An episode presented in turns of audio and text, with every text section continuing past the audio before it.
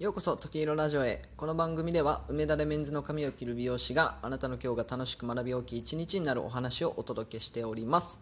はい、えー今日はですね、えタピオカブームは不況の前兆というお話を、えーしてみたいなと思います。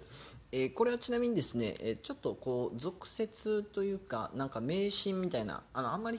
えー、と信憑性がないお話なので、まあ、そんな、あのちょっと軽い感じで聞いていただけるといいかなと思います、え最近この、あのタピオカブームというのは不況の前兆じゃないかというお話を、えーとちょっと耳にしたんですよね。でこれ結構なんかあの会話ネタになるかなというふうに思ったので、今日はこれをお話ししてみたいなと思います、えータイトルの通りですね、えーとまあ、昨年2019年に、えー、とタピオカブームは、えー来たのかなと思うんですけど、えーこれがですね不況の前兆じゃないかなということを、えー去年、えーちょっと一ごく一部で、えー言われていたそうなんですね。で、えー実はですねタピオカブームっていうのはあのー去年の2019年の、えブームと合わせてこれまで3回、えブームがあったそうなんです。これ僕全然知らなくてあのまあなんか昔からうっすらタピオカってあったよなというのはあの思ってたんですけれども実はね、えー、とその2019年より前にも、えー2回ブームが来ているそうです。これいつかと言いますと、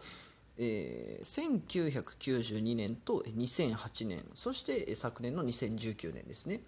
で、えーこの、えー、と過去の1992年と2008年に、えーブームがあった時に実はこれが不況のタイミングと重なってたというお話らしいんです、えーちなみにこれどういった不況だったかというと、えー1992年に関しては、えーバブルが平成バブルが崩壊している最中だったそうです、まあ、平成バブルとか IT バブルとか言われるらしいんですけど、まあ、ちょっと僕はもう全然もう生まれてめっちゃ間もない時なんであのあんまり記憶とかないんですけど、まあ、そういうことが起こってたらしいです。そして、えっと、2回目のブームの2008年には、えーリーマンショックが起こった年だったそうなんですね、えーリーマンショックも僕も直接何か影響を受けたっていうことはなかったんですけどもあのなんかこう結構やばかったよっていう話はよく聞くような気がしております。えこの、え2つの、ま、大きな不況の中に、えタピオカブームというのが起こっていたらしいんですよ。なので、えま、昨年ですね、えー、とタピオカブームがある中で前回のその2回の傾向からしてこれまた不況来るんじゃないのと言われてたらしいんですけど、まあ、2020年ですねあのこの新型コロナウイルスによる、えま、不況、まあ、今不況になってていってるさなかという見方ができるかもしれないですけど、まあ、実際こういうことがあったという意味では、まあ、3回連続同じことが続いているようなえ状態になっているということだそうです。えーそしてですね、まあ、あのこれがねあのまあ、こんなことがあったなっていうのは結構会話のネタに使えるなと思ったところなんですけど、まあこのまあ、今回の一件についてちょっと具体的にどういうことか調べてる中でですね、あのーこのタピオカ不況っていうのは、えっと、投資家の人たちの間では一種のアノマリーというふうに言われているという記事を見つけました。なので、えっと、僕は普段このラジオで、まあ、ちょっと楽しいお話を一つと、まあ、ちょっと勉強になるというか僕が勉強したことを一つ話すようにしてるんですけど今回はちょっとこのアノマリーっていうこともねあの、まあ、知っ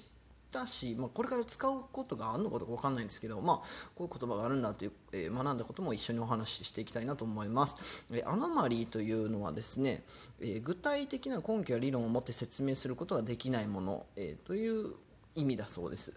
えー結構なんかありますよね。この理論上成り立ってないんだけどなんか経験上こういうことよくあるなみたいな、まあ、占いとかはきっとそうなんだろうなと思うんですけど占いってまあ理論で説明できないじゃないですか、まあ、占い師によっても言ってること違ってたりするんで、まあ、そこも微妙かもしれないですけど、まあ、あの説明がつかないんですよね。でも起こるということ、えーがある。で、まあ、投資家の人たちの間でですねこのタピオカブーム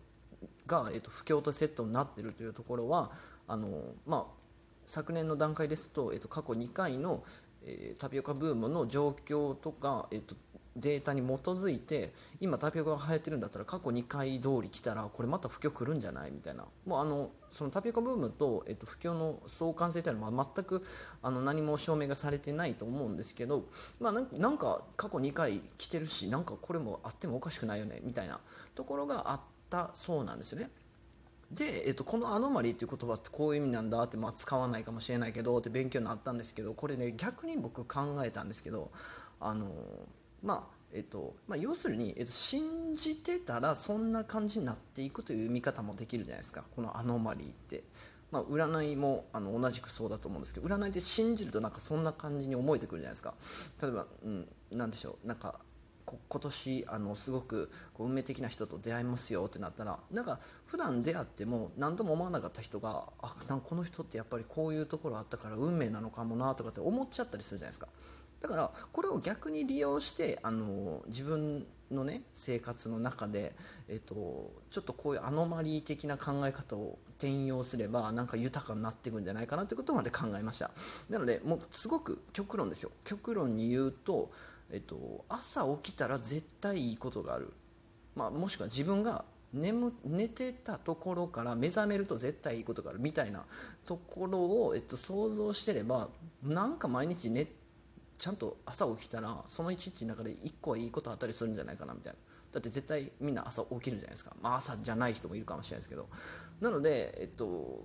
なんかこのねアノマリーっていうところからあのちょっとこれを自分の考え方に、えっと、取り入れるともしかしたらあのちょっと自分の一日がねあの楽しいことが発見できてより豊かになるんじゃないかなと思ったお話です。なので、えっと、今回あのはですねちょっとお話のネタとして使えるんじゃないかなということでタピオカブームというのはですね不況の前兆であったり不況とセットになっている、え、ケースがこれまで、えーと、昨年のブームを含めて3回あったという、え、お話でしたそして、え、アノマリーという言葉、えこれはですねあの具体的な根拠や理論を持って説明することはできないものという、え単語だということを、え僕は学びましたので、え皆さんにお話ししたいなというふうに思いました。